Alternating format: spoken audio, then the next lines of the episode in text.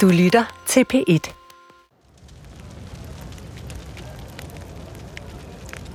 Et orange skær oplyser den mørke aftenhimmel, og sod og aske hænger i luften. En menneskemængde har forsamlet sig, men der bliver ikke sagt meget. En kvinde er bundet fast til en stige. Hun er dømt for at være i ledtog med satan, og skal derfor væltes ind i flammerne og brændes levende på bålet. På Galjebakken i Køge blev mindst 11 ud af omtrent 16 trolddomsanklagede kvinder brændt levende i årene mellem 1612 og 1615. Blot tre år, hvor beskyldninger om trolddom svirrede om ørerne på byens borgere. Her står vi nu, forfatter Olga Ravn og jeg, jeg hedder Ruth Storm. Samtidig har de her kvinders familier jo, og børn jo været her. Og enten har de ligesom været ved bålene, eller, eller det har været umuligt. Prøv at få, altså så stor er Køge heller ikke på det her tidspunkt. Der bor 3.000 mennesker. Et fucking stort bål. Der er ikke, altså sådan hele byen kan lugte det. Du ser røgen. Du ser flammerne. Det, det er ligesom ikke noget, du kan vende ryggen til. Vi er i en tid, hvor epidemier havede, og fattigdom, sygdom og død var hverdagskost. Hvor troen på Gud var lige så stærk som troen på Satan og trolddom. Og hvor der i hele Europa på få hundrede år var omkring 50.000 mennesker, overvejende kvinder, der blev brændt på bålet anklaget for trolddom. De blev brændt, fordi man mente, det var det, der skulle til, for at udslette djævelskaben i dem. Det har været dybt traumatiserende selvfølgelig allermest for de anklagedes familie, men for alle i Køge. Og det er derfor, det er sådan et enormt stærkt redskab til at få folk til at markere ret. Altså, man går jo i seng og lægger sig i sin mørke middel- eller renaissancestue, alkove, og så lukker man øjnene, og så ser man jo det der halvbrændte ansigt, forestiller jeg mig.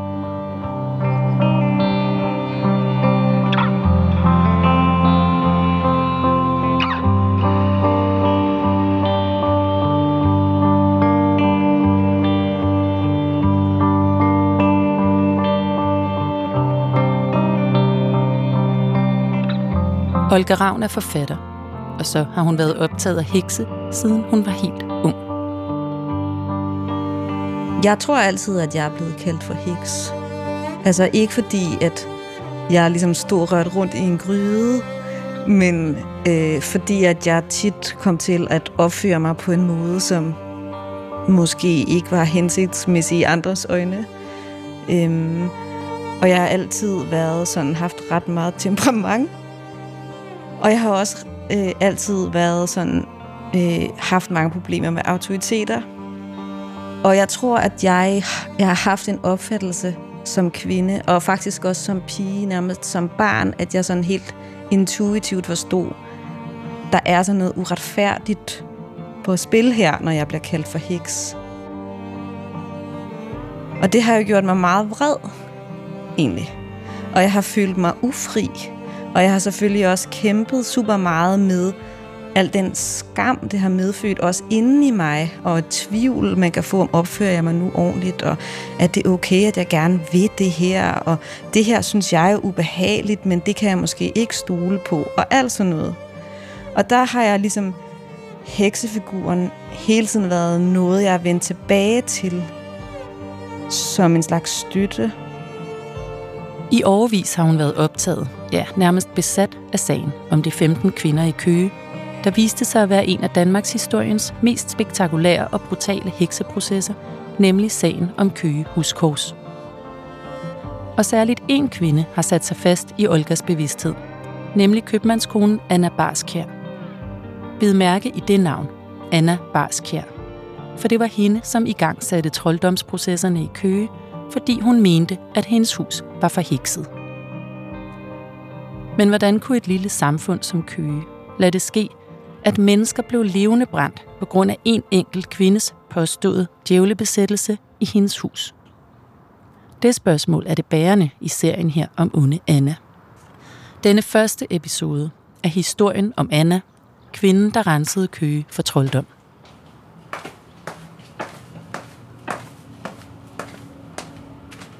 Altså, jeg elsker den her antikvariatkælder. Lad os lige prøve at gå hen der, hvor jeg fandt bogen der.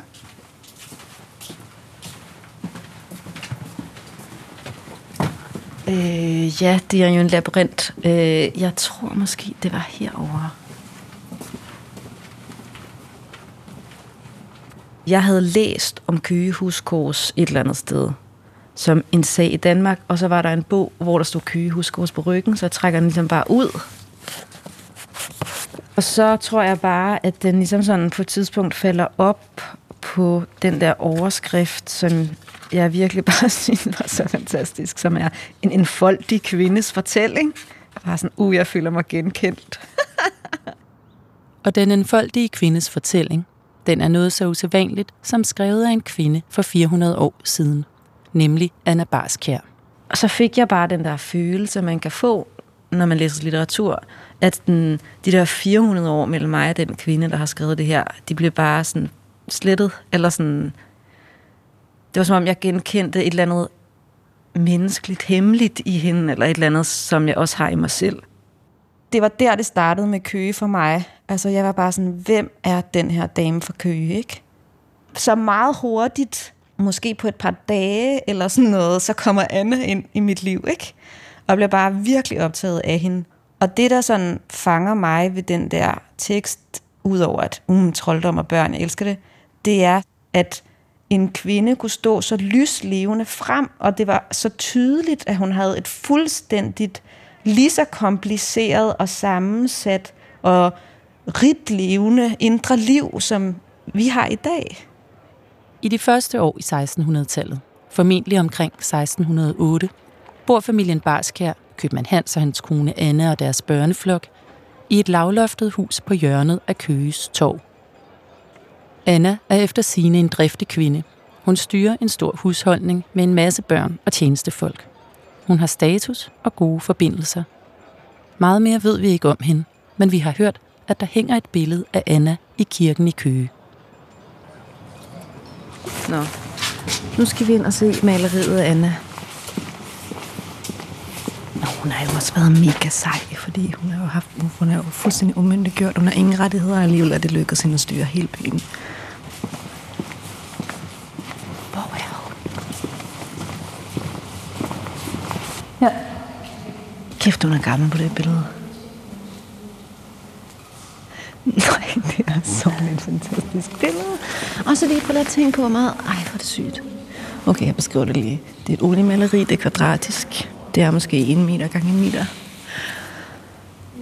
I forgrunden til venstre to mænd med øh, sådan nogle pibekraver-agtige kraver, sikkert nogle kendte i byen, beskækket. I forgrunden til den anden side. Anna med, med kyse og krave. Meget alvorlig. Hvor gammel bysket på hun er der. Kødfuldt ansigt. rødmosset kinder. Umuligt at sige. Tilbage, tilbage, tilbage rynket bryn. Meget. Hun ligner sådan lidt en, en skoleforstanderinde, der serverer noget rigtig kedeligt mad. Mm. Og så bag dem er Jesus ved at blive pillet ned fra korset af sine disciple og Maria Magdalena. Og det er fandme sygt, fordi jeg tænker sgu da på de der kvinder, der blev brændt. Fuck, hun ser bare ikra ud. Ej, jeg havde på en eller anden måde forestillet mig, at hun er mega smuk. Ja. Jeg ved ikke rigtig, hvorfor. Fordi hun skriver godt. Sikkert. altså, det fortæller mig to ting, at hendes portræt hænger i kirken. For det første, at hun har været mega rig. Fordi det, man kan også se i Køge Kirke, at der er alle mulige forskellige ting, folk har bidraget med. For det andet, så hænger hendes portræt ret tæt på alderet. Altså, sådan, det begynder sådan at nærme sig sådan noget helgen-status. Øh, og så ser hun jo bare så streng ud på det der maleri. Jesus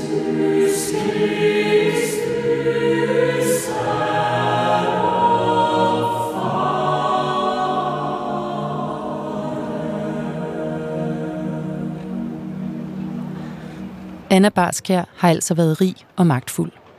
Og det er måske også derfor, at hun i eftertiden blev kendt som kvinden, der rensede Køge for trolddom. I teksten, som Olga har fundet i antikvariatet, beretter Anne om de frygtelige hændelser, der stod på i hendes hus hen over mere end syv år, fra 1608 til 1615. Som angiveligt var djævelens værk. Jeg tror, det er sådan 20 sider, og den er ret uhyggelig, og den foregår over flere år, og beskriver ligesom alle de her forskellige øh, overnaturlige begivenheder i hendes hus. Ikke? Altså det, deres hus har et kors, de er blevet ramt af en eller anden forbandelse, det er derfor, det hedder Køge Huskors. Altså det er et kors, det hus må bære. Så det er ligesom det, det, hun beskriver. De første gange, de fornemmer det onde i huset, oplever de at høre dyrelyde, der trænger sig på om natten. Og Anna ser en kæmpe tusselignende skikkelse på gårdspladsen. Men så udvikler det sig.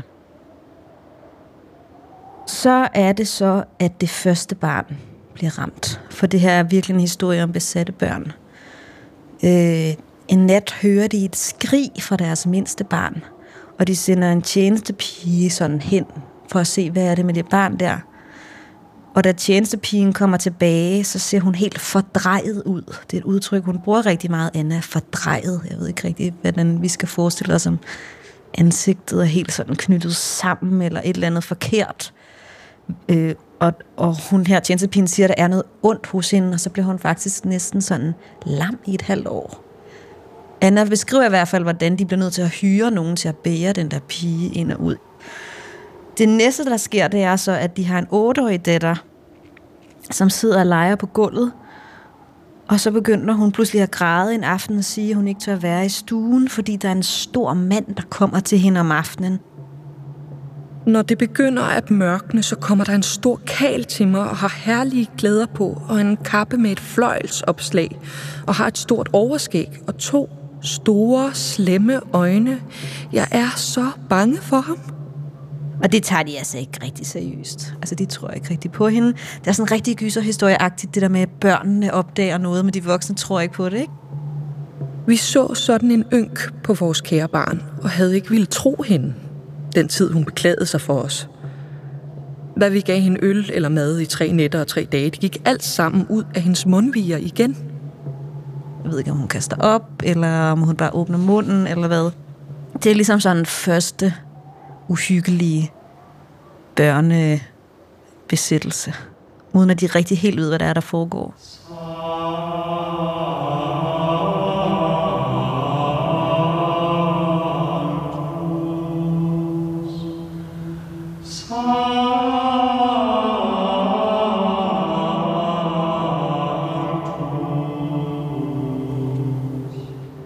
Flere børn bliver mærkelige i Anna og Hanses hus.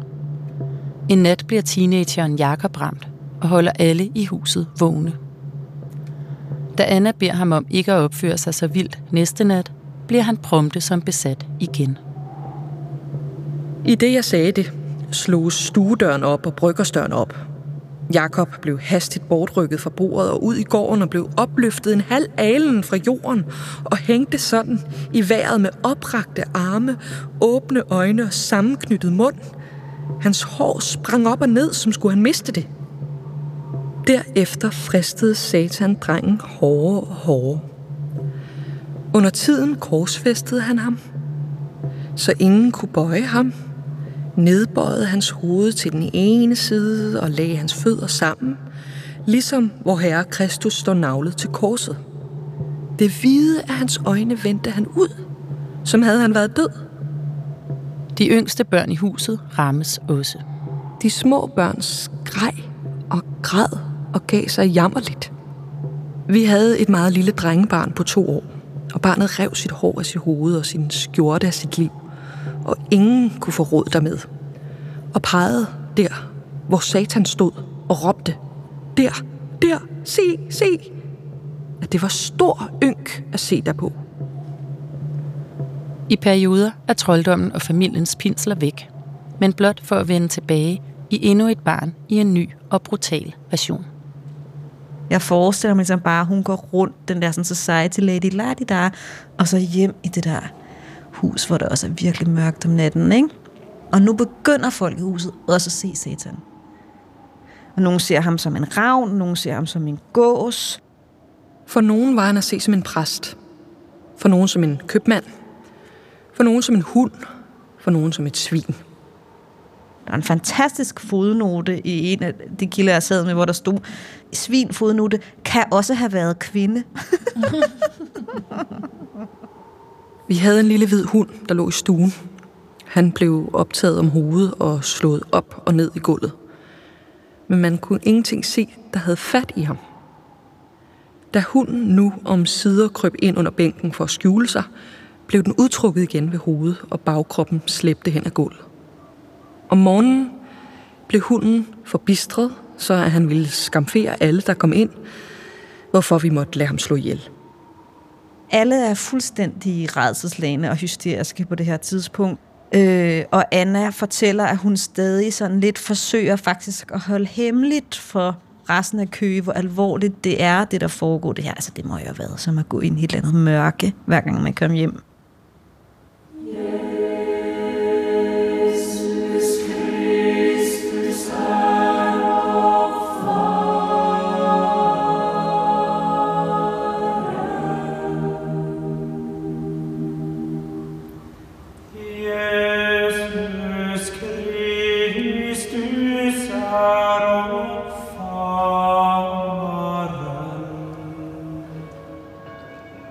Anna har i lang tid holdt det skjult for omverdenen, hvad der foregår i hendes hjem. Men på et tidspunkt når hun altså et punkt, hvor hun beder om hjælp fra kirken. Så i dette meget lille og meget kristne samfund begynder præster nu at bede for familien til søndagsgudstjenesterne i hele omegnen. Der bliver sunget, hvor Gud han er så fast en borg. Samtidig er Annas mand Hans begyndt at blive mærkelig. Og han har i øvrigt sådan de sidste tre uger, fortæller hun, sådan opført sig underligt, og virkede til, at han haft det dårligt, så hun spørger ham, ligesom, hvad er der i vejen? I det samme sejnede han ned på bænken, han sad på og besvimede. Da han nu kom til sig selv igen, sagde han, jeg fristes så hårdt af den arige fjende satan, som lægger sig om borer med mig dag og nat. Du har ikke længere en mand i mig, og dine børn bliver snart faderløse.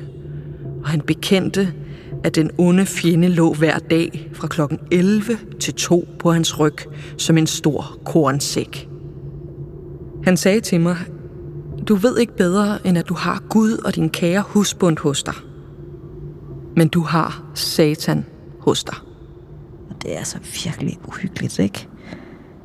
Øh, og nu er det ligesom som om, nu sker der også et skift. Altså Hans at bliver sådan mere og mere svagelig, og det, nu er det virkelig for alvor Anna, der tager sagerne i egen hånd. Det må også bare være meget uhyggeligt at få at vide det her om sin mand, ikke? Og så står hun så tilbage i det her besatte hus med børn, der tror hende med knive, og satan, der taler gennem deres munde.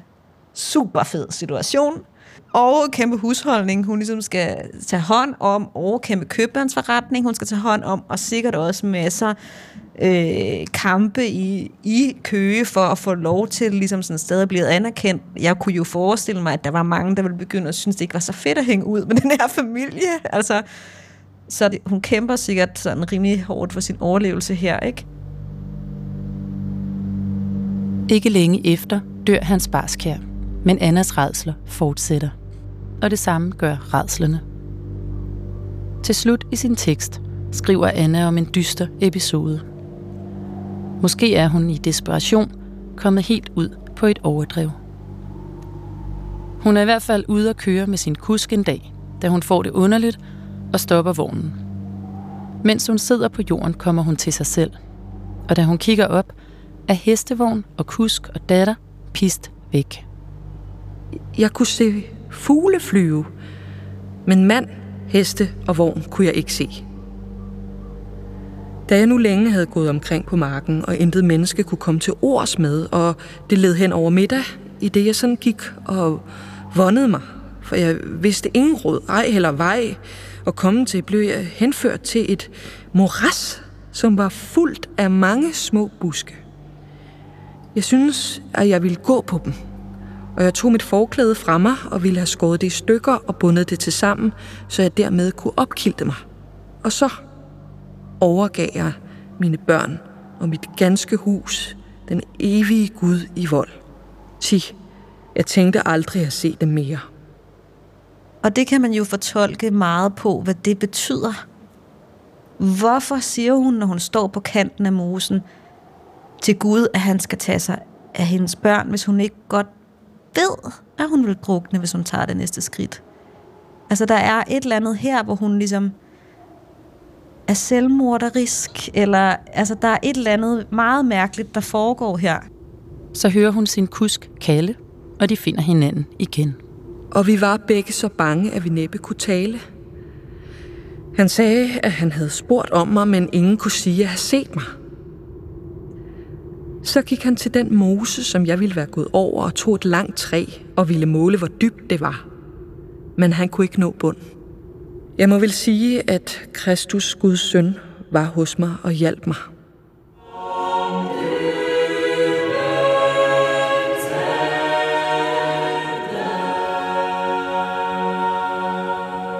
Og så slutter det faktisk det hele sådan lidt underligt. Øh, med at satan igennem børnene igen siger, at det er Gud, der bestemmer, hvornår jeg skal forlade det her hus. Og til sidst forlader han det. Og så siger hun meget underligt bare en sætning.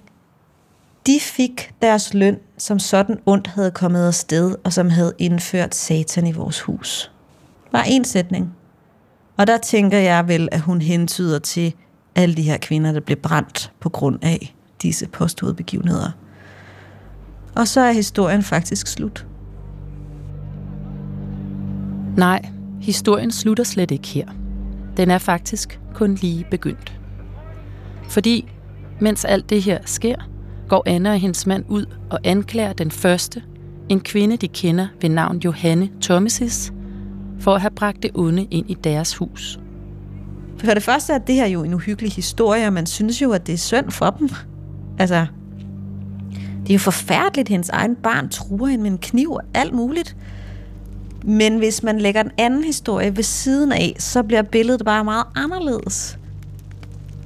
Den anden historie er altså, at Anna og Hans Barskær bliver den direkte årsag til, at 15 kvinder i løbet af de næste par år beskyldes for trolddom og brændes levende på bålet på Galjebakken, kun nogle få hundrede meter nede ad gaden fra Annas families hus. Der er et eller andet fuldstændigt vildt uhyggeligt med, at hun ikke nævner med et ord, at der er 15 mennesker, der mister livet samtidig med, at de her ting sker. Altså, der kan man virkelig tale om at se væk fra volden, ikke? Det er sensommer, og luften er lidt lummer, som den kan være lige før regn. Vi er taget ned til bækken, Ellebækken. Den løber i et lille skovområde lidt uden for Køges centrum. For 400 år siden mødtes kvinderne her om aftenen. Og der spiller den her bæk en meget central rolle for heksekraften. Vi er taget herhen for at mindes de kvinder, der døde i forbindelse med Køge Huskors og den påståede besættelse af Annas hus. Vi sidder på huk ved en lille høj af sort skovmuld. Olga har medbragt urtekapsler til et selvopfundet ritual. 1, 2, 3, 4, 5, 6, 7. Vi kommer til at få sådan nogle klager over, at vi lægger naturmedicin i naturen. Men det er bare humle og baldrian. Det er altså ikke andet. 1, 2, 3, 4, 5, 6, 7, 8, 9, 10. Så tager vi en for hver. Måske op på den her vold. Ja, Nu regner det faktisk også. Uh, nej, men prøv at se derinde. Der er der sådan en bakke. Den er god. Og så der står også sådan en der. Nej, der står også sådan en heksefrugt. Ja. Og så tager vi den. Og så siger vi en for Johanne. En for Annika. Olga lægger en baldriankapsel ad gangen på jorden. En for Mette. En for Kirsten. Nogens datter, En for Maren. mor, En for den anden Maren. søster, En for den tredje Maren. kone, En for Voldborg. En for endnu en Kirsten. En for Else. blev bundet fast til en stige og væltet ind i et stort bål for at brænde ihjel, for på den måde at blive fri for den djævelskab, kvinderne havde indført i byen. En for Anne. En for Berit. En for Karen. En for Mette. Og en for den ukendte heks. Ja, vi har ikke lagt nogen for... Tør sådan ikke at se noget. Jeg føler virkelig, at der bliver sagt tak på en eller anden måde. Nogle gange så tænker jeg bare, at det her med at tale om, hvad der er den rigtige udgave af historien. Altså det her med at hu- forsøge at huske noget, det er også at give det glemte retfærdighed. Og det, det, det er meget magtpåliggende for mig, at jeg ved godt, at alle mulige mennesker bliver slået ihjel på det her tidspunkt, men nu starter vi et sted. De har aldrig haft nogen grav, det her. De har ikke nogen mindeplade. Åh, oh, det er fantastisk. Ej, men jeg tager det som virkelig som et godt tegn.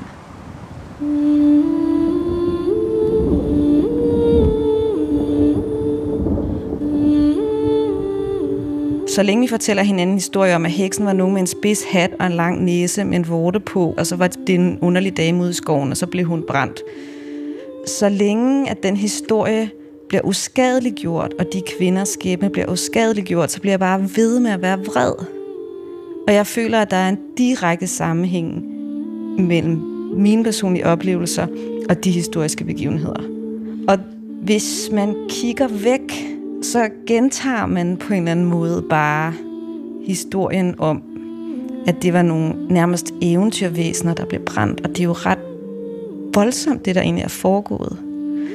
Og jeg tror, at, at jeg føler, at min individuelle frihed er bundet op på at forstå den her historiske periode. I næste afsnit tager vi tilbage til bækken i Køge, hvor Køges hårdt prøvede kvinder holdt heksesabbat for 400 år siden. Blandt dem finder vi Johanne, kvinden, som skal blive den første på bålet i Køgehuskors-sagen. Onde Anna er produceret af Olga Ravn, Line Fabricius og mig. Mit navn er Ruth Storm. Jakob Held har lavet lyddesign.